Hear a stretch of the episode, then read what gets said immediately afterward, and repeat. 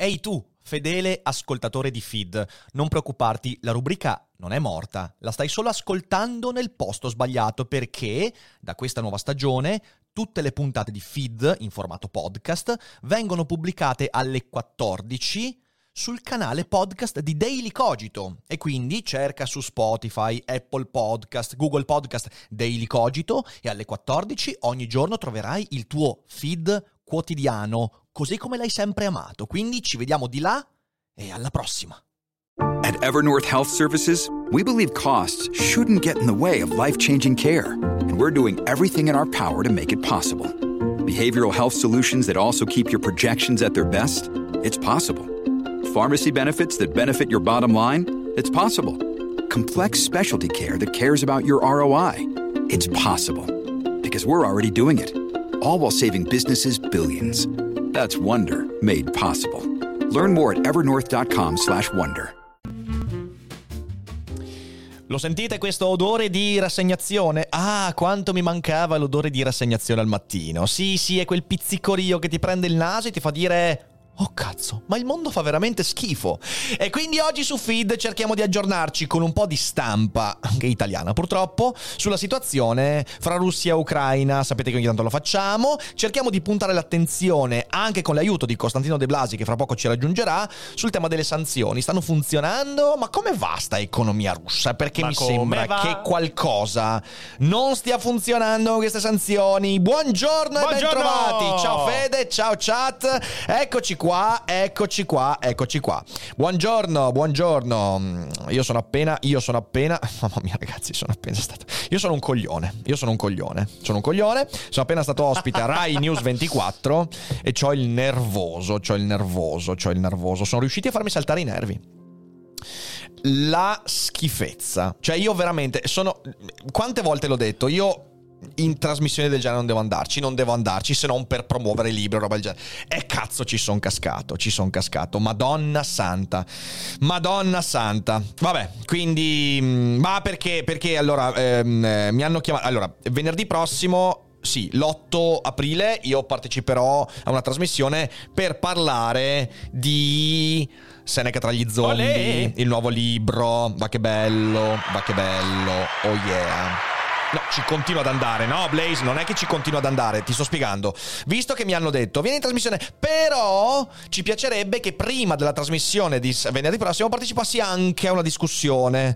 E allora ho detto, vabbè, cioè l'ho fatto veramente per, perché poi c'era, è una sorta di condizionalità per la settimana prossima. Sì, sì, sì. E quindi ho detto, va bene, dai, partecipiamo. E si parlava di guerra. E mi hanno detto, eh, ci, piace, ci è piaciuto il tuo video su Rousseau, il pacifismo, e vedi, parliamo di quello. Ok. E io cominciato a parlare eh, non avevo interlocutori, in realtà sono dei piccoli monologhi. C'era Maurizio Lupi, c'era la Morini e c'era un'altra che non mi ricordo.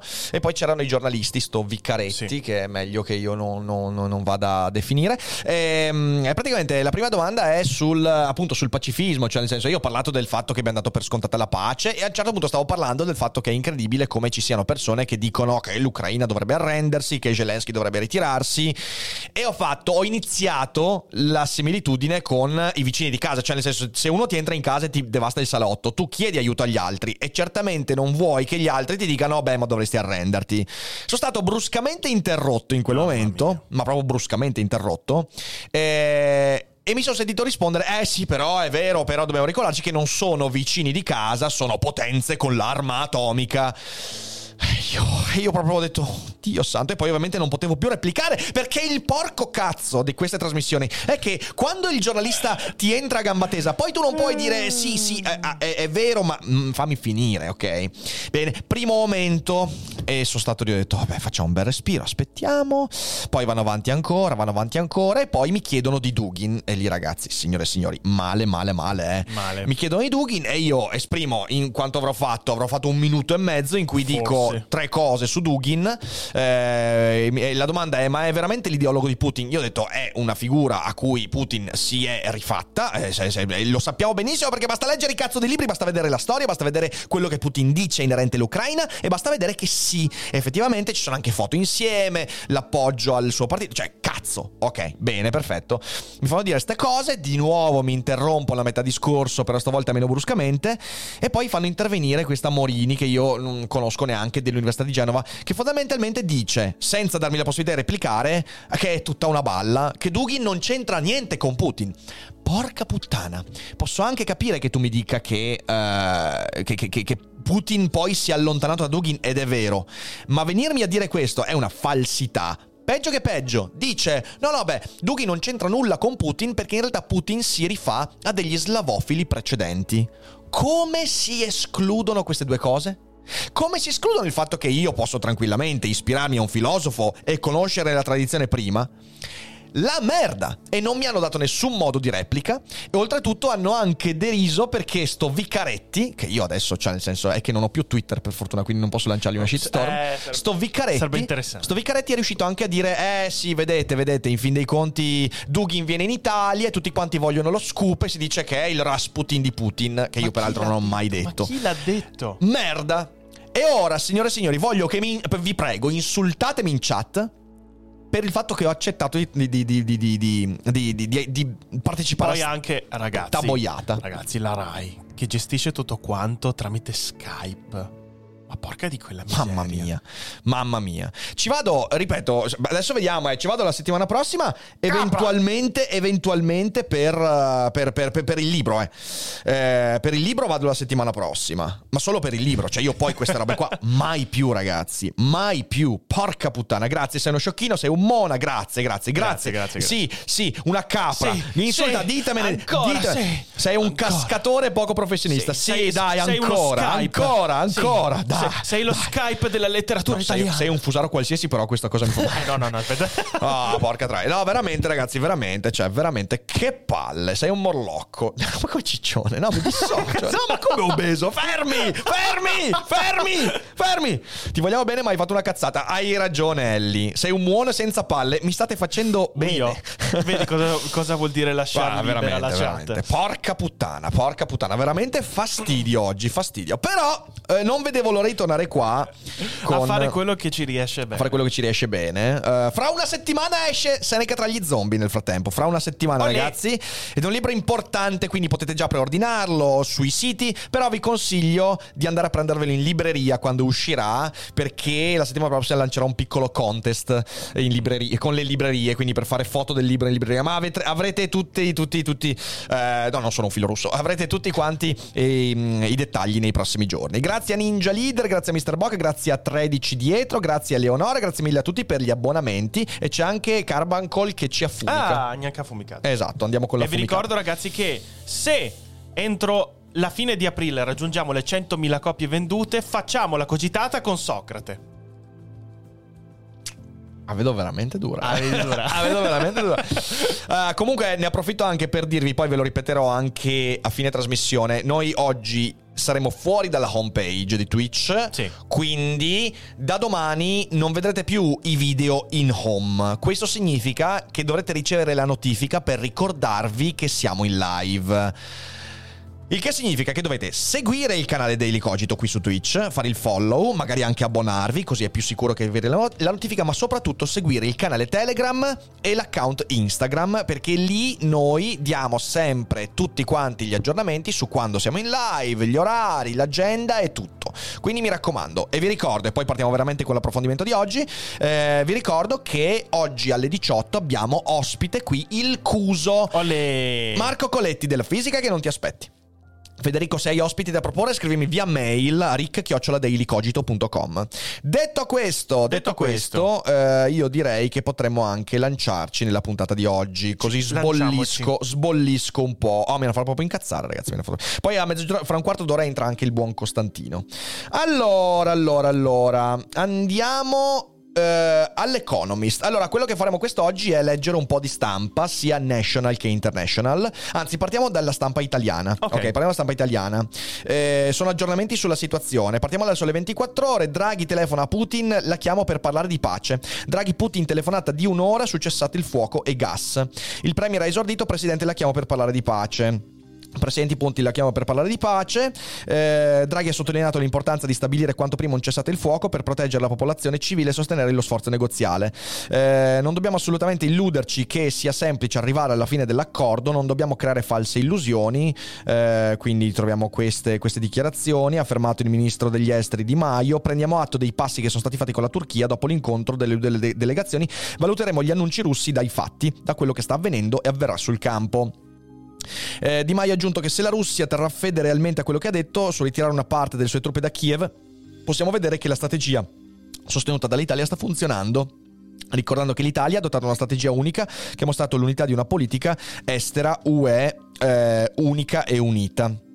Quindi questo è quello che ci viene detto dal sole. Sul foglio si parla ovviamente dell'altro aspetto che è molto interessante, cioè la questione rubli. Eh, perché io vi ricordo che nei giorni scorsi eh, la Russia ha avanzato la richiesta di venire pagata in rubli per il gas. Questo perché viene fatto in soldoni? Viene fatto perché eh, il rublo, come sapete, è crollato, oggi sta tornando a livelli pre-invasione, quindi 76 a dollaro, e quindi siamo più o meno ai livelli pre-invasione, il che è un brutto segno perché significa che le sanzioni non hanno avuto l'effetto sperato. Questo dipende dal fatto comunque che Putin preparava da, de- da, da molto tempo questo, questo attacco e quindi aveva una riserva di denaro che gli permette di sostenere la botta delle sanzioni, per quanto poi sia stato preso alla sprovvista anche lui.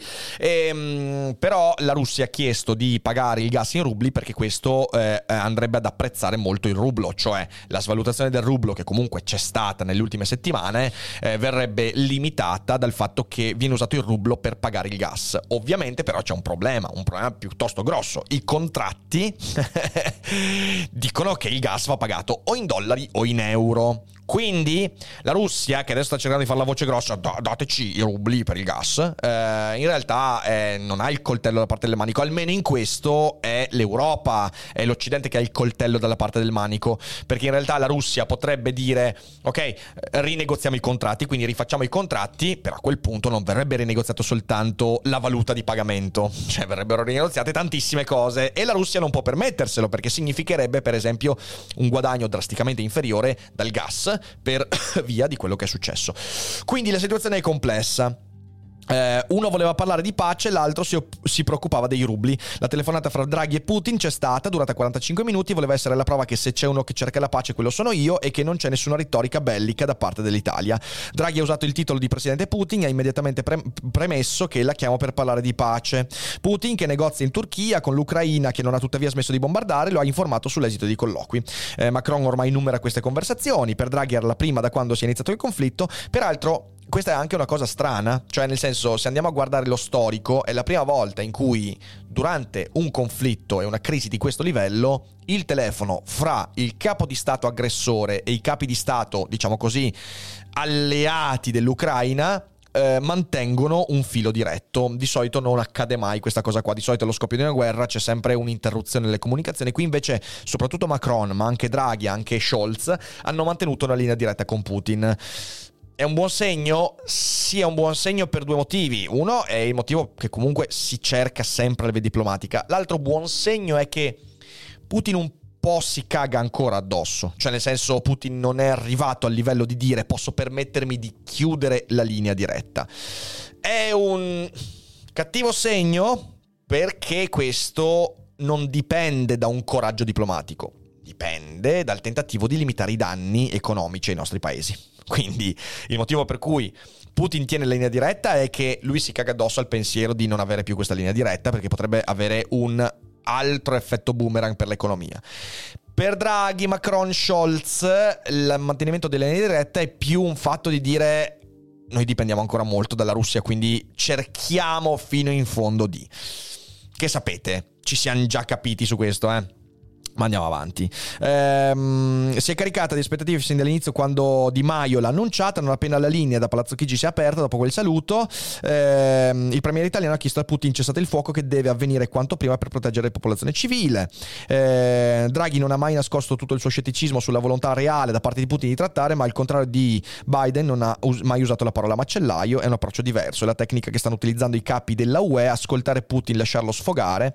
Il fronte americano e anglosassone sono per le sanzioni lunghe lunghe. La UE è come se volesse lasciare una porta aperta. Lascia la porta aperta. Vabbè. Eh, dare il segnale che se Putin cessa le ostilità si può sedere al tavolo. Sono telefonate che servono a precisare meglio le richieste territoriali per definire meglio i termini del negoziato. L'Italia, che il presidente ucraino Zelensky ha proposto come paese garante, si è offerta dunque per contribuire al processo di pace. Ehm, Putin voleva invece spiegare, come ha fatto subito dopo con il cancelliere Scholz, come funzionerebbe il pagamento di gas in rubli.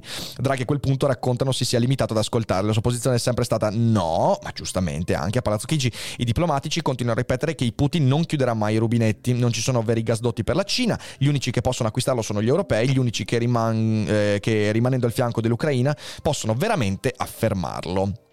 Uh, quindi, quindi, questo, poi il giornale parla della, della, garanzia di neutralità, andiamo a vedere, andiamo sulla Farnesina, uh, no, Expo Dubai, questo non ci interessa, qui c'è un altro articolo stavolta sulla Repubblica della mediazione di Draghi, Ehm, gelo di Mosca sulla tregua, ecco qui invece abbiamo sul Corriere, nessuna svolta, Mosca stronca il dialogo, altre bombe su Kiev, il Cremlino nella trattativa c'è ancora molto da fare. Eh, quindi qui si parla insomma del Donbass, neutralità, dichiarazioni, mm, andiamo avanti a vedere un po' insomma i titoli principali, gas pagato in rubli, ultimatum rinviato, questo ci interessa. Eh, pagamenti in rubli, Mosca frena, primo fronte interno per Putin. Eh, Fubini ci dice che in in realtà all'interno eh, in Russia si comincia ad avere un po' di dissestamento per Putin, lo stop di due figure chiave, la banchiera centrale Nabiullina e il vice premier Novak sul rifiuto, rifiuto di accettare i soldi in euro o in dollari. Roma e Russia rispetteremo i contratti in vigore. Ehm... Allora, gas, piani d'allarme a Berlino e Vienna, addirittura d'arrivo l'accordo bilaterale con la Germania e l'insegna della solidarietà tra i paesi UE. I prezzi del gas sul mercato spot restano elevati fino a 120 euro uh, al megawatt ora. Eh, in Germania e Austria scatta la misura precauzionale, in Italia già dichiarato un mese fa, bollette di luce e metano giù del 10%, l'effetto delle mosse del governo, che comunque sono un palliativo ehm, 1652 euro per il gas, la spesa di famiglia tipo per la bolletta del gas ne hanno compreso fra il 21 e giugno 22, pari a una variazione del 71% rispetto ai 12 mesi precedenti, 71% in più. Però va così ragazzi, queste sono le conseguenze di quello che è accaduto. 4 milioni di profughi, quindi insomma qui c'è anche questo problemino che prima o poi bisognerà affrontare. Andiamo sull'Economist dove troviamo questo articolo. Under unprecedented sanctions, how is the Russian economy faring? Quindi come si sta comportando l'economia e il sottotitolo è subito mm, significativo, better than you might think. Um, In response to Russia's invasion of Ukraine, the West launched an economic war. Quindi in risposta all'invasione della Russia, dell'Ucraina da parte della Russia, eh, l'Ovest, l'Occidente ha lanciato una guerra economica. America banned the sale of a wide range of goods to Russia. Big companies pulled out the dozen, uh, by the dozen, and a number of countries together froze 60% of the central bank's international reserves. Queste cose le sappiamo, sono le sanzioni, blocco delle esportazioni, delle importazioni e del sistema bancario. The idea was to send Russia's economy into free fall, punishing President Vladimir Putin to his aggression. In the week after the invasion, the ruble fell by a third against the dollar and the share prices of many Russia's companies collapsed. Qui vediamo la caduta del rublo, ma come vedete, come potete vedere, eh, qui è il livello pre-invasione, il crollo eh, devastante, ma la risalita. Adesso siamo al livello, eh, stamattina si diceva 78 quindi siamo un po' più qui e siamo ai livelli quasi di pre-invasione. Non è un buon segno evidentemente, perché in realtà il, lo scopo delle sanzioni è che una volta arrivato qua continua qua. Stock market, eh, qui vedete insomma i trading suspended e il real time GDP estimate, quindi questo invece è il um, prodotto interno lordo che invece quello per ora non ha, come vedete, dei grandi sobbalzi. Ecco, questo mi piacerebbe mostrarlo a tutti i geniacci che quando si è cominciato a parlare di sanzioni dicevano ma no, ma non può pagare il popolo russo per quello che fa Putin. Tranquilli, non sta pagando. Eh, quello ucraino invece sì. E questo perché? Perché purtroppo con le sanzioni siamo stati anche troppo, mm, troppo morbidi. Um, uh, is the West strategy still going to plan? The chaos in Russian markets seems to have subsided. Quindi il caos iniziale dei mercati russi sembra essersi un po' risolto. Since its low in early March, the ruble has jumped and is now approaching its pre-level, uh, pre-war level. Sì, certo, eccolo qua, livelli pre-invasione. The main benchmark, benchmark of Russian stocks plunged by a third, but has since recovered a chunk of its losses. The government and most firms are making payments on foreign currency bonds. A run on banks that saw nearly 3 trillion rubles uh, withdrawn came to an end with the Russian returning much of the cash to their accounts. Quindi insomma eh, il governo ha fatto delle azioni con la banca centrale che a quanto pare sono riuscite a funzionare, cioè questo sobbalzo in su è una misura della banca centrale russa. Um, a battery of policies has helped stabilize the markets. Some are orthodox. The central bank has raised, eccolo qua, interest rates from 9.5 to 20%. Quindi la banca centrale ha deciso di innalzare i tassi di interesse dal 9,5% al 20%, più che raddoppiato. Encouraging people to hold interest bearing Russian assets. Perché in questo modo, ovviamente, tenendo asset russi, il, il, guadagno per il popolo, la prospettiva di guadagno è maggiore, questo è un po' il discorso. Other policies are less conventional. The government has decreased, uh, de- decreed the exporters must convert 80% of their foreign exchange proceeds into ruble. Quindi il governo ha fatto una misura autarchica, anche questa assolutamente prevedibile, per le importazioni e esportazioni, l'80% di tutti gli scambi devono essere fatti in rubli. Questa è una misura che viene fatta per sostenere il rublo, ovviamente, un po' come dicevo prima quando si parlava del comprare il gas in rubli. Trading on the Moscow Stock Exchange has become, to use the central bank's euphemism, negotiated.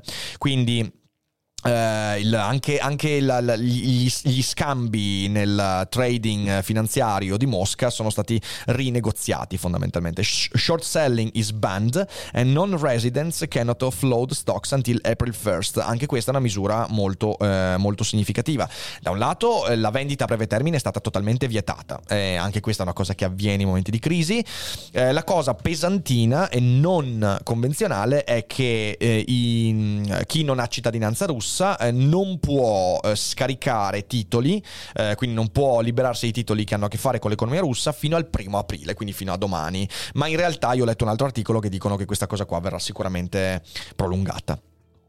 The real economy, though, is in some ways the mirror uh, image of the financial one, healthier than it seems at first glance. Quindi anche l'economia reale, quella delle strade, dei negozi, de- de- degli interscambi, uh, sta meglio di quanto sembri a un primo sguardo. A weekly measure, measure of consumer prices shows that they have risen by more than 5% since the beginning of March alone. Many foreign firms have pulled out, cutting the supply of goods, while a weaker currency and sanction have made imports more expensive. Quindi i prezzi sono saliti nel solo mese di marzo di più del 5%. Molte, mo, molti, mo, molte marche, molti marchi stranieri eh, sono, si sono tirati fuori dalla Russia, lo sappiamo eh, tagliando i beni, abbiamo visto la Coca-Cola, McDonald's, via dicendo, mentre una, una, moneta più debole ha permesso alle sanzioni di far sì che le importazioni molto più, siano molto più eh, dispendiose. But queste cose sono positive, cioè hanno colpito l'economia russa, but not everything is surging in price. Vodka, largely produced domestically, costs only a bit more than it did before the war. Petrol costs about the same, and though it is early days, there is little evidence yet of a big hit to economic activity. Quindi, per esempio, la vodka, che è prodotta eh, in modo domestico, ha avuto soltanto un piccolo innalzamento di prezzo, ma soprattutto il petrolio, che costa più o meno uguale. Eh, e anche se siamo a giorni molto, molto, cioè molto presto per giudicare, c'è poca evidenza che queste, queste sanzioni abbiano colpito in modo significativo l'economia. Ehm, finiamo l'articolo e poi chiamiamo il buon Costa. Sì. According to an estimate using internet search data produced by the OECD, rich country think tank, Russia GDP in the week to March 26th was about 5% higher than the year before. Quindi in realtà, purtroppo, ehm, purtroppo il, il, diciamo così, nel, scusatemi, eh, nella settimana del 26 marzo l'economia è cresciuta del 5%. Quindi, come vedete qui, insomma, il prodotto interno lordo si è innalzato, che è una cosa che stai lì dici, uh, beh, ottimo. Ehm, other real, uh, real-time data gathered by the economist, such as electricity consumption and railway loadings of goods, are holding up. Quindi altre, altri settori come il consumo di elettricità e um, il carico di uh, vagoni merci stanno tenendo. A spending tracker produced by Sberbank, Russia's largest leader, is slightly up year on year. Quindi sono, ci sono vari esempi di cose che in realtà stanno crescendo addirittura in Russia. Russia still seems sure to enter a recession this year, quindi sono comunque certi di finire in recessione entro la fine dell'anno, but whether it ends up faring as badly as most economists predicts, the wonks are penicilling a GDP decline of 10-15%, quindi le previsioni dicono un crollo del prodotto interno lordo del 10-15%, depends on three factors. The first, quindi dipende da tre fattori l'avverarsi di questo crollo, che sarebbe importante perché significa meno soldi da spendere per la guerra. The first is whether ordinary Russians start worrying about the economy as the war drags on and reduced spending as happened in 2014 when Russia invaded Crimea. Quindi primo fattore che i russi si spaventino eh, dai, da, da, da, eh, dalle conseguenze della guerra e spendano di meno, come è successo nel 2014 quando la Russia invase la Crimea. The second is whether production eventually grinds to a halt as sanction block firms access to import from the West. Quindi se le sanzioni arrivano veramente ad avere l'effetto, quindi bloccare quasi completamente le importazioni dall'estero sarebbe importante perché la Russia importa tantissima roba molto importante. Ma noi ancora siamo troppo morbidi.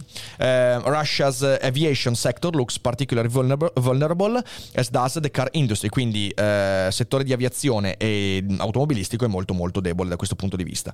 Um, the third and most important factor relates to Russia's fossil fuel exports. Despite the sheer numbers of sanctions imposed on it, Russia is still selling about 10 billion worth of oil a month to foreign buyers. Quindi, nonostante le sanzioni, questo è il terzo, settore, il terzo fattore fondamentale, la Russia sta ancora esportando 10 miliardi di petrolio al mese a compratori stranieri equivalent to a quarter of its uh, pre-war exports. Quindi, nonostante sia un quarto, è comunque tanto. Revenues from the sale of natural gas and other petroleum products are still flowing in too. This provides a valuable source of foreign currency with which it can buy some consumer goods and parts from neutral to friendly countries. Unless that, that changes, the Russian economy may stumble on for some time yet. Quindi, il crollo dell'economia, se queste tre condizioni non cambiano, potrebbe essere molto più in là a venire di quanto previsto. E io dopo questo chiamerei il buon Costa. Che dici, Fede? Sì, sì, sì, chiamiamolo. Dai, come on, sentiamo Costa allora, cosa ci dice. Un secondo, perfetto. Ottimo, si è anche fermata la musica in tempo. Perché, no, perché stavo cercando la chat di... L'hai trovata? Eh sì, un secondo. Eccolo qua. Perfetto. Perfetto, sentiamo, sentiamo il buon Costa. Come on.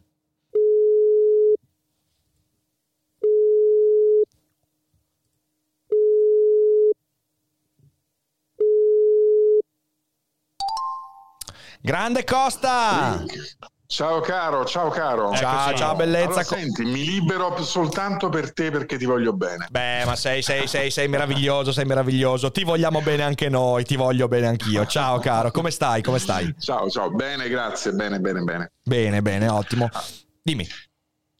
Allora, di che parlate? Ah, ok, ok, pensavo volessi dire qualcosa. Allora, noi stiamo parlando, stiamo facendo un aggiornamento così sulla situazione con eh, uno mm. sguardo un po' all'effetto delle sanzioni, perché abbiamo appena letto un articolo dell'Economist che porta dei dati interessanti e anche un po' inquietanti, cioè mostrano per esempio che questa mattina di fatto il rublo è tornato ai livelli pre-invasione, quindi la caduta di, un, sì, di due esatto. terzi del valore del rublo che è avvenuta a inizio marzo si è già ripresa, un po' per delle politiche della banca centrale, un po' per decisione del governo che ha bloccato eh, la, gli scambi finanziari per i non cittadini e tante robe mm. e, e, questo è un fattore, quindi il rublo è tornato su di fatto. L'altra cosa interessante è che l'economia reale dicono non ha avuto un sobbalzo così forte, in parte perché comunque la Russia sta comunque esportando tantissimo gas e tanto petrolio, eh, nell'ordine di 10 miliardi di dollari al mese, quindi comunque è, è comunque un quarto rispetto a livelli pre-invasione, ma comunque è un livello che si sperava crollasse ancora di più. E poi anche i beni beni di consumo normali si sono innalzati, certo in un mese del 5%, però non è così preoccupante la situazione. Ora chiedo a te quindi, ma come mai, mm. secondo la tua visione, le sanzioni non sono riuscite in questo mese a, a piegare eh, l'economia russa come si sperava, e nonostante la sorpresa, perché io mi ricordo la, la conferenza stampa di Putin che si diceva sorpreso dalla botta di sanzioni mm. di un Occidente così unito come non si aspettava. Come mai Costa secondo te? Allora, due cose. La prima sul cambio, molto velocemente. Um, ci sono due manovre che sono state fatte, una adesso è stata congelata, è stata freeze proprio in queste ore. C'è, c'è Reuters che dice che il problema legato all'acquisto di materie prime da parte dei, uh, dei paesi diciamo così, che hanno sanzionato la Russia uh, in rubli è stato congelato sì. dopo l'annuncio che era stato fatto. La prima manovra che ha fatto Putin, che ha fatto la banca centrale, è stata quella di innalzare i, tassi al 20%. Questo di fatto è, come sai, uh, può avere un duplice effetto soprattutto nel breve, nel breve periodo. Il primo effetto è quello di sostenere il cambio. Da qui il livello dei prezzi del rublo che sono tornati ai livelli pre, pre-guerra. Mhm. Quindi è un effetto temporaneo dovuto alla protezione molto forte che è stata fatta dalla banca centrale. Banca Centrale Russa in realtà si era già premurata prima perché l'aumento dei tassi al 20% era stato, era stato proprio fatto in previsione della guerra, in previsione di quello che sarebbe successo. Uh-huh. Sull'economia reale non dobbiamo guardare i, i dati di brevissimo periodo, eh, giorno per giorno. Tutte le stime ehm, da parte dei principali osservatori parlano di un crollo dell'economia year to year addirittura compreso fra l'8-9% e il 20%. Ma non è una previsione questa? È una previsione però questa? Scusami? Però è una previsione questa, leggevamo, cioè nel senso prevedono il crollo dell'economia. Certo. Eh, ok, ok, quindi non è ancora avvenuta. Sì, sì, scusa l'interruzione. Vai, non prego. è ancora avvenuta. Allora, l'economia russa è molto particolare. L'economia russa, l'ho detto mille volte, è un'economia che dipende fondamentalmente dall'esportazione di oil and gas. Eh, come sappiamo per adesso l'esportazione di oil and gas non è, stata, non è, stata, colpita da sanzioni per ovvi motivi, perché noi siamo dipendenti, in particolare l'Unione Europea, Germania e Italia in prima linea, sono dipendenti da oil and gas. Um, il fatto che per adesso non si, avverta, uh, non si avvertano situazioni di sensibile arretramento dell'economia russa dipende fondamentalmente dal fatto che stiamo parlando di uh, un'operazione che è stata iniziata neanche 30 giorni fa. Gli effetti si vedranno nel medio periodo i prezzi stanno salendo e anche il problema inflattivo in, in Russia prima o poi verrà fuori, uh-huh. al netto del fatto che i dati che noi abbiamo sull'economia, sul, sull'inflazione in Europa e USA non sono i dati che possiamo avere dalla Russia per ovvi motivi di trasparenza. Eh, quindi gli effetti arriveranno, non sappiamo ancora in quale misura, ma sicuramente arriveranno. E qualche cosa si comincia a vedere, anche se poi la propaganda fa vedere gli scaffali pieni in Russia, i ristoranti pieni, insomma, sì, sì. è propaganda, una guerra di propaganda.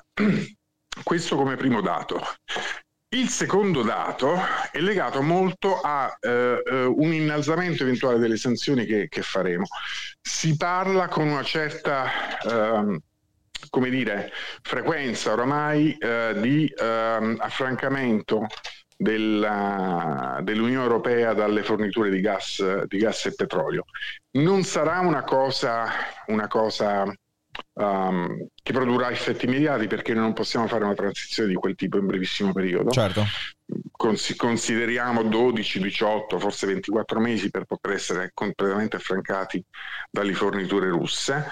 Um, però, però c'è tutto il resto dell'economia e lì vedremo sicuramente, anzi abbiamo già iniziato a vedere dei, dei, problemi. Tu pensa alla catena del valore, alla catena legata alla meccanica di precisione, ai pezzi di ricambio, uh-huh. uh, eccetera, eccetera. Quella roba lì comincia ad avere effetti molto pesanti e sull'economia russa e anche in ottica di guerra eh, nella eh, capacità della Russia di sostenere il ricambio di pezzi eh, dei carri armati, degli aerei certo, e così certo, via. Certo. Perché la Russia non ha quella capacità produttiva la, la, banalizzo estremamente, parliamo proprio in modo estremamente semplice, a pane e salame, come piace dire a me. Um, I cingolati che si, si rovinano con uh, enorme frequenza. I cingolati, non i cingolani, mi raccomando, ai cingolati Beh, loro, non i cingolani. Eh. ecco, un, una cosa, un effetto che noi non vediamo come automatico, ma che sicuramente c'è, è quello del rallentamento delle operazioni belliche, dell'allentamento delle, di, de, della morsa che loro hanno fatto su alcune città, proprio perché mancano pezzi di ricambio. Mm. La Russia non avrà problemi di approvvigionamento energetico, ovviamente, essendo un grandissimo produttore di petrolio, tra l'altro petrolio di buonissima qualità, tra le altre cose. Eh, avrà problemi con la catena del valore legata a tecnologia e meccanica Lì gli effetti cominciamo a vederli, anche se sono poco significativi per adesso, eh, in ottica economica, ma lì saranno molto pesanti. Ok, ok. Quindi, quindi comunque la previsione è quella che, che il crollo del 10, 15, 20% ci, ci, ci sarà. Ci sarà. Sì, E, sì, sì, ma cosa ci sarà. Non sappiamo ancora ovviamente la cifra, ma ci sarà sicuramente, anche perché è legato a fattori contingenti, quanto dureranno le sanzioni, quanto saranno profonde le sanzioni, Sì. come la Russia. Allora, se noi abbiamo un problema di dover sostituire oil and gas russo con oil and gas algerino, catariota, eh, australiano, il GNL dagli USA e così via. Loro hanno lo stesso problema perché dovranno sostituire il cliente Unione Europea con il cliente Cina, con il Certo. cliente India, con il cliente e i tempi mh, sono praticamente coincidenti. Se noi ci impieghiamo do- 18 mesi per sostituire quelle forniture, loro ci impiegheranno circa 18 mesi per sostituire noi come clienti. Senti qua, ti, ti- ti pongo una domanda che in questi giorni mi- mi- mi- mi sconfinfera. Mettiamo il caso che a metà aprile, o sperando anche prima, eh, la Russia decida di fare il cessate il fuoco, ok? E quindi, Sì. e quindi si torna indietro, si torna indietro, magari si fa un negoziato, non so, si, si- viene riconosciuto, adesso dico cose, viene riconosciuto il Donbass e via dicendo, ma l'Ucraina smette di essere attaccata. Come ci si comporterebbe con le sanzioni? Perché questa è una cosa proprio che non so, cioè eh, non le sanzioni non finirebbero con il cessate il fuoco, immagino, perché non avrebbe molto senso. Tu fai il cessate No. il fuoco, finiscono le sanzioni, dopo due mesi ritorna a fare la guerra. Quindi come funzionano queste cose? mh, Costa. Allentare le sanzioni può essere un incentivo. Io francamente dubito che Putin si muova per incentivi di questo tipo. Non ha fatto nulla eh, dopo il 2014 quando è stato fatto un round di sanzioni relativamente dure, non stiamo parlando delle sanzioni che sono state fatte dopo il 24 di febbraio. Sì. Però la Russia è sotto sanzione eh, abbondante dopo, il- dopo la, la- la- la vicenda cri- della Crimea. E lì non ha fatto un plissé, anzi, come abbiamo visto, Mm. questo non l'ha fermato da, da invadere l'Ucraina e, e attribuirsi i territori del Donbass. Eh, quindi non penso che questi siano incentivi.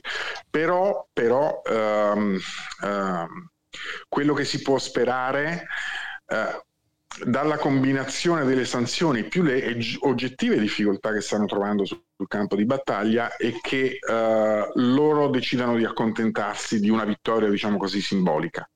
Mm. Eh, che le sanzioni possano essere allentate? Assolutamente no. Che la promessa di allentare le sanzioni come arma di trattativa ad un tavolo di pace, quello sì si può fare. Ok. Eh, le sanzioni dureranno ancora per parecchio tempo, probabilmente per anni. Allora supponiamo ecco uno scenario ottimistico che dicevi tu, Sì. che ci si siede al tavolo di pace e si, ehm, e si tratta non un armistizio, un cessate il fuoco, ma una pace con ridefinizione di alcuni territori, ehm, purché lui possa spendersi con la propria opinione pubblica una vittoria, perché la cosa peggiore per lui sarebbe quello di dichiarare sconfitta fondamentalmente, e non lo farà mai, quello non lo farà mai Mhm. Un'arma di trattativa può essere un allentamento progressivo nel tempo del sistema sanzionatorio che è stato fatto nei quattro round eh, dal 24 di febbraio ad oggi. Ok, ok, ok. E senti qua, ultima domanda, poi ti, ti lasciamo alla tua giornata. Ehm, tu sicuramente sei più informato perché eh, su Liberi Oltre avete fatto una copertura capillare di questi avvenimenti. Mm. Però io, eh, visto che leggo tante testate, anche tipo cerco ogni tanto di trovarmi traduzioni di testate cinesi o turche e via dicendo, trovo che ci sia un'enorme disparità sul, su, sul- su quanto effettivamente sia grave il calcolo errato di Putin in Ucraina. Cioè, mi spiego meglio, eh, ci sono quelli che vanno in full berserk da un lato e dicono che Putin ha sbagliato tutto e l'esercito russo è praticamente allo sbando, ci sono quelli che dicono che in realtà no, la strategia di Putin dell'inizio è assolutamente ancora in piedi e che la guerra lampo, peraltro vorrei dire questo è importante, la guerra lampo di solito dura sempre dei mesi, cioè nel senso non è mai la guerra lampo di 15 giorni, quindi in realtà che starebbe ancora all'interno dei tempi previsti. Eh, do- do- dov'è che sta secondo te la verità? Cioè nel senso io veramente trovo che, ed è normale perché in un momento di guerra l'informazione, la propaganda sostituisce l'informazione da tutte le parti. Certo. Però sempre. qual è il polso della situazione Certo. che hai tu? Allora, la mia sensazione eh, espressa dopo la prima settimana di battaglia sul campo è che Putin eh, forse neanche tanto per colpa sua, ma per colpa dei suoi generali e della sua intelligence, che è composta da uomini che sono abituati, abituati oppure terrorizzati da Putin stesso mm. a dire sempre sì, mm-hmm. era che lui effettivamente immaginava una resistenza molto blanda mm-hmm. da parte del, dell'esercito ucraino, immaginava probabilmente che i disordini che noi abbiamo visto negli anni passati o quelli che abbiamo visto in, in Donbass gli consentissero, come dire, di non trovare particolare resistenza e di arrivare a Kiev abbastanza facilmente facendo fuori Zelensky e sostituendolo con, con un governo fantoccio. Io ho sempre fatto fin dal giorno 1 l'ipotesi che l'obiettivo finale di Putin non fosse quello della presa totale dell'ucraina, perché l'occupazione di un territorio così vasto è complicata e oggettivamente... Il governo fantoccio come, come in Bielorussia.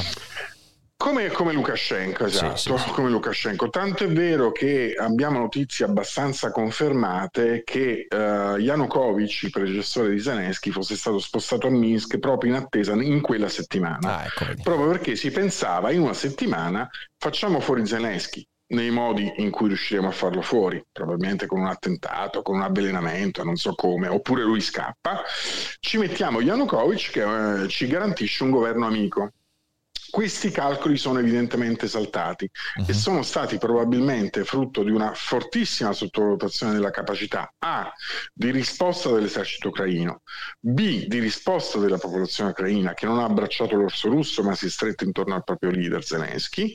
Eh, ricordiamo anche che l'Ucraina ha una tradizione e nazionalista uh, e anche di um, come dire, un rapporto non proprio di idilliaco storicamente parlando con, uh, con, la Russia. Mm, se torniamo indietro a due secoli fa uh, o al secolo scorso con uh, Olomodor e così via, ricordiamoci che gli ucraini hanno sempre vissuto con un pochino di timore un paese che è tendenzialmente così aggressivo. Sì, certo. Quindi queste cose lui ha sottovalutato. Terza, terza sottovalutazione grave, molto pesante, è stata la risposta compatta. Putin ha sicuramente lavorato in questi ultimi anni per rompere il fronte occidentale. Uh-huh. Eh, ne abbiamo su Liberi Oltre, ne abbiamo parlato molte volte. Ieri sera, tra l'altro, ho registrato una puntata con uh, Jacoboni, che uh-huh. da tempo fa una, una, un'opera di informazione sulle strane commissioni, quell'area grigia in cui si muovevano alcuni partiti italiani e non soltanto italiani, in Francia, in Germania, in, in, in UK, uh, eh, di partiti che in qualche modo strizzavano l'occhio uh, a Putin. Questa cosa evidentemente ha dato a Putin la sensazione che l'Europa non fosse così compatta. Noi abbiamo visto negli ultimi tre anni che l'Europa, che ha mille difetti e continua ad averli e continuerà ad averli, probabilmente di fronte a shock di carattere esterno, esogeno, ha la capacità di compattarsi sì. e al netto di alcuni piccoli distinguo, penso alla Germania di Scholz che tra l'altro giù su questa cosa del gas, poi magari in un'altra occasione ne parleremo. Sì. Eh, al netto di queste piccole differenze, l'Europa è riuscita a trovare un'unità molto forte nel varare sanzioni efficaci e pesanti, che non sono le sanzioni quando quelle relative agli oligarchi ti fermano gli yacht al porto di Imperia e te lo sequestrano, non è quello. Le sanzioni importanti sono state di fatto un azzeramento degli scambi commerciali al netto di gas e petrolio. Uh-huh. Ehm, Uh, un, un, ritiro uh, di tutte le aziende Renault, uh, eh, BMW, Audi per restare nel campo auto, certo. ma anche Nestlé con qualche difficoltà a distinguere così. Le banche e, e quindi bloccare uh, gli scambi commerciali. Questa cosa evidentemente lui l'aveva sottovalutata, questa capacità di risposta coesa l'aveva evidentemente sottovalutata perché aveva lavorato perché non avvenisse negli ultimi 5-6 anni. Mi viene da dire, viene da dire in questo che eh, la sottovalutazione, come abbiamo detto anche qualche giorno fa, la sottovalutazione di Putin di questa capacità è, è in realtà un brutto segno per l'Europa. Significa che no, l'Europa non è riuscita a far corrispondere le proprie parole all'immagine che proietta e dovrebbe essere una lezione per il futuro. Eh, anche perché poi, sai, eh, come spesso mi è capitato di dire nei, nei, nelle settimane scorse, quando tu hai un bulletto che viene minacciato sempre dalla maestra, però il bulletto alla fine fa la cosa peggiore che gli viene in mente, eh? la maestra può anche punirlo mantenendo le promesse, ma il danno è molto forte perché significa che la credibilità della maestra è una delle cause del fatto che il bulletto ha fatto certo, quello che ha certo. fatto e quindi certo. questo è certo. importante. La credibilità, la credibilità dell'Europa in particolare dell'Italia, diciamolo chiaramente. La Certo. credibilità dell'Europa e dell'Italia è una credibilità che va ancora conquistata, anzi molto spesso si è andato nella direzione eh, contraria, eh, quello di non eh, apparire credibili Sì. e anche gli ultimi fatti, quelli che riguardano la politica italiana, stanno lì a testimoniarlo, mi riferisco alle spese militari e così Certo, via. certo. Eh, cioè, eh, noi eh, sembra che facciamo di tutto per perdere credibilità. Sì, sì. È il nostro sport preferito, diciamolo. È il nostro È il sport. nostro sport e siamo molto bravi. sì. Siamo, molto- Dopo- siamo dopo credibili. il calcio è il nostro sport preferito. Siamo credibili nel fatto di perdere credibilità. Eh, vabbè, vabbè. Costa, Certo. io ti ringrazio tantissimo per Grazie questo mille. contributo. È sempre un piacere averti qua su Feed. Grazie mille, caro. Eh. Grazie a voi, un abbraccio Dai. a te, a Fede, a tutti gli altri, a tutti gli ascoltatori. Certo, grazie mille, buona giornata, un abbraccio anche a te. Ciao, caro, alla Ciao. prossima. Ciao, ciao, ciao, ciao. ciao. ciao. ciao. Bene, bene, bene, bene. Beh, è sempre, sempre bello chiacchierare con Costa. Eh, bene, bene, bene. Allora, ehm, intanto ringrazio Elena per i 14 mesi. Grazie a Mr. Bocca che ha regalato un abbonamento. Grazie a Mazzok, eh, Mattia Misiti. Grazie a 29 settembre. Grazie a Ninja Leader. Grazie di nuovo a Mr. Bocca per i beat. Grazie a 13 dietro. 13 dietro, eh, eh, non voglio approfondire. Grazie mille a tutti per i vostri abbonamenti, ragazzi. Ehm, allora, Carcarelli mi ha mandato un bellissimo articolo. Cioè, un bellissimo, un interessante articolo che adesso allora inseriamo dentro questa mini rassegnato. Ed è un articolo dell'Internazionale eh, che si intitola L'India, l'alleata scomoda dell'Occidente. Eh, articolo di Junko Terao, giornalista di Internazionale. Eh, andiamo a leggerlo, andiamo a leggerlo perché mi pare interessante. L'India è uno dei paesi, mh, diciamo così, che fa in Asia il lago della bilancia e quindi è bene informarsi. E io so poco di come l'India sta gestendo la cosa con la Russia, quindi vediamo. La posizione dell'India sulla guerra in Ucraina sta diventando sempre più imbarazzante per i suoi alleati, che pur riconoscendo la tradizionale neutralità nelle questioni che riguardano altre potenze, stanno perdendo la pazienza. Qua c'è una fonte, andiamo ad aprire questa fonte. Vediamo un po'. Biden says India somewhat shaky on Russia's invading Ukraine. È di Al Jazeera, interessante. Eh, while other coordination have sanctioned Russia entire en- entities or people, India has not imposed sanction on or even condemned Russia. Quindi bene, bene, brava, brava India, brava. Fin dall'inizio New Delhi ha avuto una posizione ambigua che vorrebbe inserire nel solco della storia del non allineamento, ma che a un mese dall'invasione russa è ormai insostenibile ed è sempre più una dichiarazione di vicinanza a Mosca. Ed ai tempi della guerra di Corea che l'India non prende le parti di nessuno dei contendenti. La nostra linea in politica estera è stare alla larga dai grandi blocchi, essere amichevoli con tutti i paesi, non fare parte di alleanze, sosteneva il primo leader dell'India indipendente Jawaharlal Nehru. Eh, nel- negli ultimi anni ricorda eh, Asia, Asia Times, New Delhi all'ONU ha evitato di condannare il colpo di stato militare in Birmania che ha deposto il governo di Aung San Suu Kyi nel febbraio 21, l'annessione russa della Crimea del 14, la guerra civile in Libia, la guerra in Georgia nel 2008, solo per citare alcuni clamorosi esempi di equidistanza. Capito? L'India è comodo di freddi, ragazzi. Ehm, andiamo a vedere anche qua, inter- interessante questo. India's legacy of non-alignment. Since independence, India has seen neutrality in great power rivalries as key to its own self-interests. Forse hanno interpretato male il pacifismo di Gandhi, non, non so, cioè ho, ho questo sospetto. Autonomia strategica. La riluttanza di Narendra Modi, che è il premier, eh, eh, non so se è premier o presidente, non so quale sia, forse no, forse presidente, credo. Narendra Modi. Eh, Mo- Modi è premier o presidente? Primo ministro? cerco. Eh, Prova a guardare perché non mi ricordo qual è il sistema. È eh, primo ministro dell'India. Primo ministro, ok, perfetto. La riluttanza di Modi a prendere distanze da Putin si spiega in parte con i rapporti strategici speciali privilegiati che il suo paese ha con la Russia. Innanzitutto, aperte virgolette, l'India conta sul sostegno di Mosca nelle sue rivendicazioni in Kashmir, ragione per cui all'ONU, scrive l'Economist, eh, New Delhi non si è mai messa di traverso rispetto alla Russia. Eh, io come sapete qui apro tutte le fonti perché poi insomma mi prendo un po' di tempo per approfondirle. È articolo del 12 marzo sull'Economist. Why won't India's government condemn Vladimir Putin? It thinks it has more to lose from alienating him than from annoying the West. Anche questo è un segnale ragazzi perché se l'India crede che avrebbe maggior danno dallo scontentare Putin che dallo scontentare l'Occidente, capite bene che significa che gli, gli equilibri sono veramente spostati. Eh, poi c'è la dipendenza delle forniture militari di Mosca. Metà delle importazioni indiane di armi viene dalla Russia e comprende, cito sempre dal settimanale britannico, sottomarini, carri armati, aerei da combattimento e il sistema missilistico terra-aria S-400. Soprattutto anche se l'India smettesse di comprare armamenti da Mosca, resta il fatto che il 70% dell'arsenale indiano oggi è russo e quindi l'esercito indiano avrebbe ancora bisogno di munizioni, pezzi di ricambio e assistenza tecnica. E non è tutto. La Russia sta aiutando l'India a fabbricare una maggiore quantità di armi proprie con l'obiettivo di, di un'autonomia strategica. Ma in un mondo che si sta riconfigurando configurando come il teatro di una nuova contrapposizione tra blocchi, non dichiararsi contro Putin equivale a stare con lui. Se a questo si unisce il fatto che da quando Neandra Modi è arrivato alla guida del paese nel 14 il suo governo ha preso una piega autoritaria, estremista e populista, che poco si addice alla più grande democrazia del mondo, si comprende come mai New Delhi sia un'alleata sempre più scomoda del blocco occidentale. Uno dei problemi è che l'India fa parte del Quad, Quadrilateral Security Agreement, la partnership strategica tra Stati Uniti, Giappone, Australia e appunto India paesi che in teoria condividono gli stessi interessi nella regione dell'Indo-Pacifico. Eh, ma a questo punto è legittimo chiedersi da che parte stia New Delhi. Eh, il presidente russo, cioè in, un, in, un, eh, in, un'evidenziazione, il presidente russo è l'uomo forte che piace agli indiani che votano Modi e il BGP, che sono ancora la maggioranza a giudicare nelle ultime elezioni locali. Eh, quindi insomma, vabbè, questo lo sappiamo, l'India è un paese a cui piace l'uomo forte.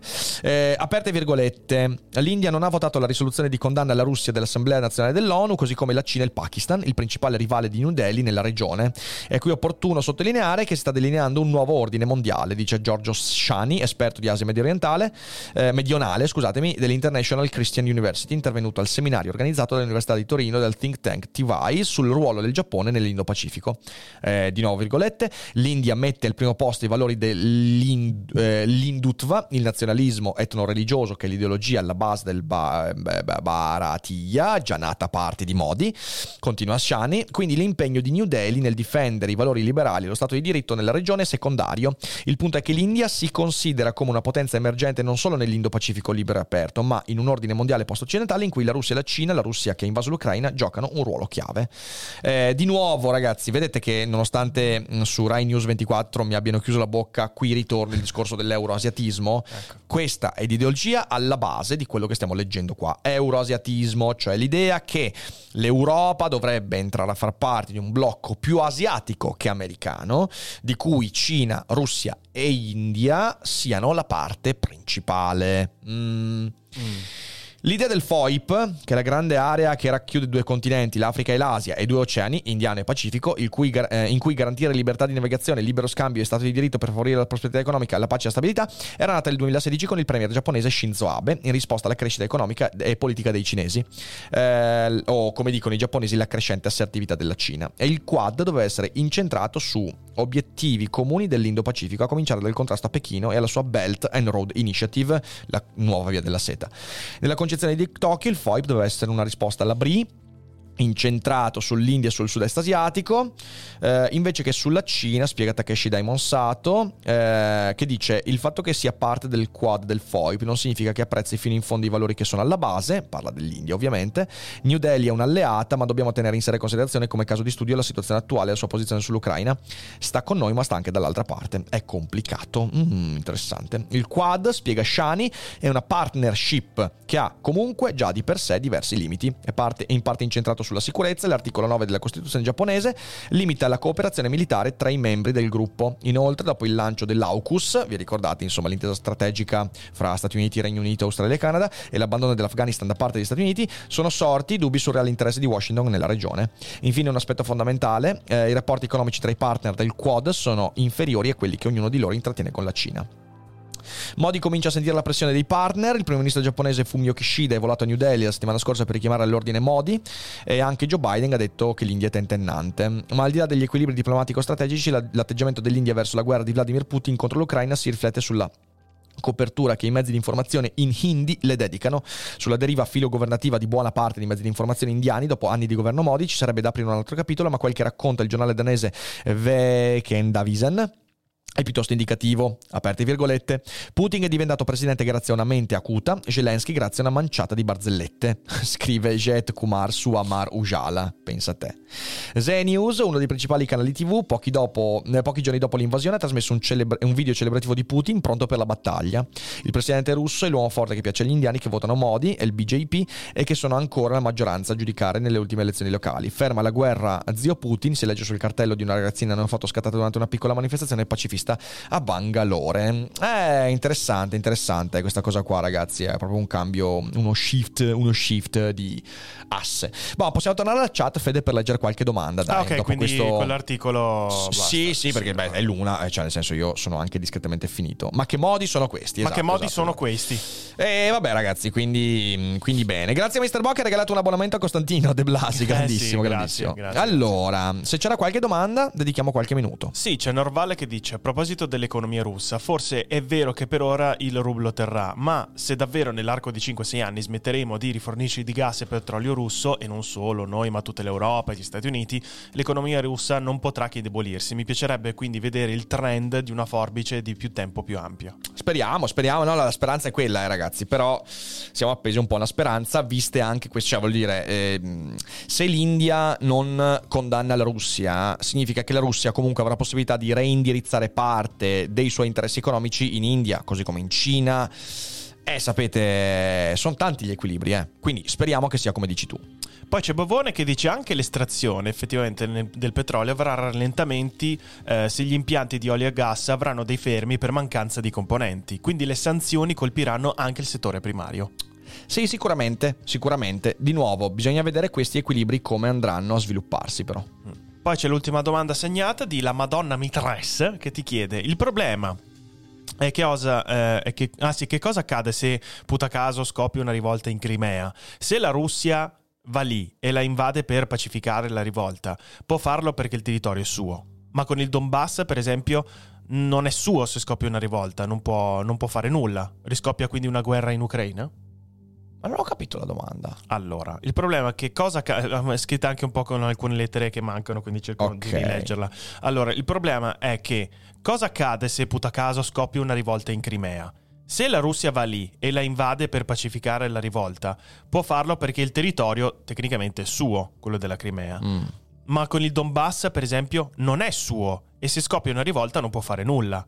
Quindi che cosa succede? Riscoppia una nuova, guerra- una nuova guerra? No, ho capito cosa intendi. Intendi beh, rispetto a quello che dicevo prima con un cessate il fuoco. Ok, ok, ho capito. Beh, eh, sì, cioè nel senso è evidentemente tenere il territorio. È per questo che l'obiettivo, io sono d'accordo con Costa, l'obiettivo di Putin è quello di mettere un governo fantoccio in Ucraina. Sì, assolutamente, assolutamente. Mm. Poi c'è DCL Wolf che dice: Non pensate che moltissimi CEO e imprenditori italiani stanno aspettando a ritornare al business as usual appena una tregua armistizio sarà raggiunto? Credo fortemente si ritornerà alla stessa dipendenza di gas e petrolio russo. No, questo io non lo credo. Questo non credo perché quello che ha fatto Putin è, eh, dal punto di vista giuridico, eh, un passo che non puoi tirare indietro. Quindi in realtà no. Si ritornerà a business as usual molto lentamente, si ritornerà prima o poi, bisogna vedere a che condizioni anche, Eh, però no, la dipendenza dal gas credo che questa volta, io cioè, voglio sperare ragazzi che abbiamo imparato una lezione, abbiamo imparato la lezione della diversificazione, non puoi dipendere così tanto da un paese che Certo. peraltro decide così di violare il diritto internazionale e fare casini.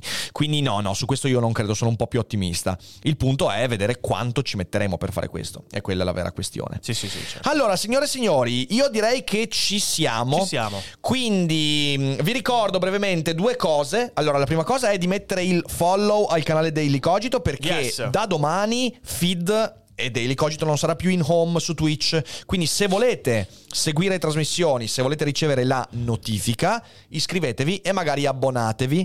Grazie come Hasiel Cib per il sesto mese, perché da abbonati è più facile che vi arrivi la notifica. Però per le notifiche vi ricordo che c'è il canale Telegram, e il, il- il- il profilo Instagram. Se scrivete in chat il comando social o se siete in differita in descrizione trovate il link per seguire tutto quanto, mi raccomando.